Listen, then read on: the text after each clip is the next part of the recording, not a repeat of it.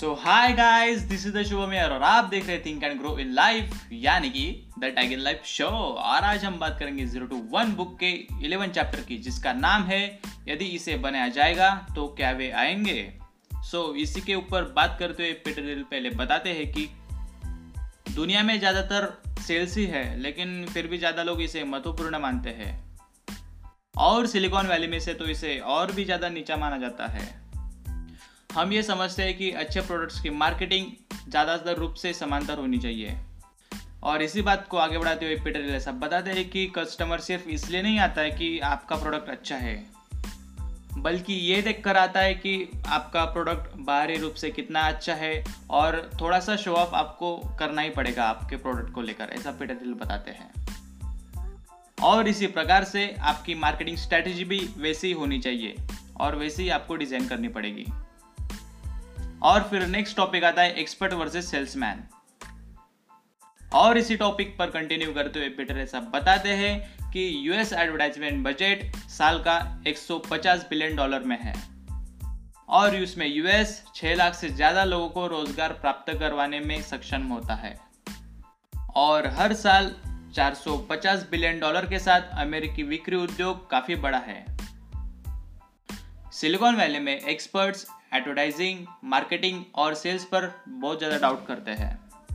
लेकिन एडवर्टाइजमेंट को लेकर पीटर सब बताते हैं कि ये बहुत ही ज़्यादा महत्वपूर्ण टॉपिक है और ये काम करता है। लेकिन एडवर्टाइजमेंट सेल को बढ़ाने के लिए नहीं है। बल्कि कस्टमर के माइंड में अपने खुद के प्रोडक्ट की छवि बिठाने के लिए है, जिससे सेल्स बढ़ेगी। ऐसा पीटर हिल बताते हैं। सेल्स किसी भी कंपनी की आत्मा होती है। यदि आप सेल्स को नहीं जानते हैं तो इसलिए ऐसा नहीं है कि आपने उसे फेस नहीं किया है। बल्कि ऐसा इसलिए है कि आपके लिए सेल्स कला अभी भी छुपी हुई है। मतलब आपको सेल्स का जो नॉलेज है, वो पता नहीं होगा शायद, इसलिए ऐसा पीटर दिल बोलते हैं। और फिर आगे पीटर ऐसा बताते हैं कि अभिनय की तरह, यानी कि एक्टिंग की तरह छिपी हुई सेल्स एक अच्छी तरह से काम करती है। जो लोग एडवर्टाइजमेंट बेचते हैं, उन्हें अकाउंट ऑफिसर कहा जाता है।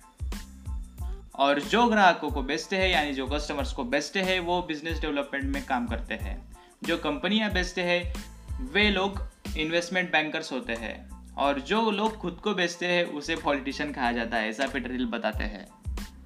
और इस पुनर्विचार का एक कारण है कि हम में से कभी भी किसी को बेचने के लिए कहा जाता है, तब हम में से कोई इसे याद नहीं रखना चाहता है।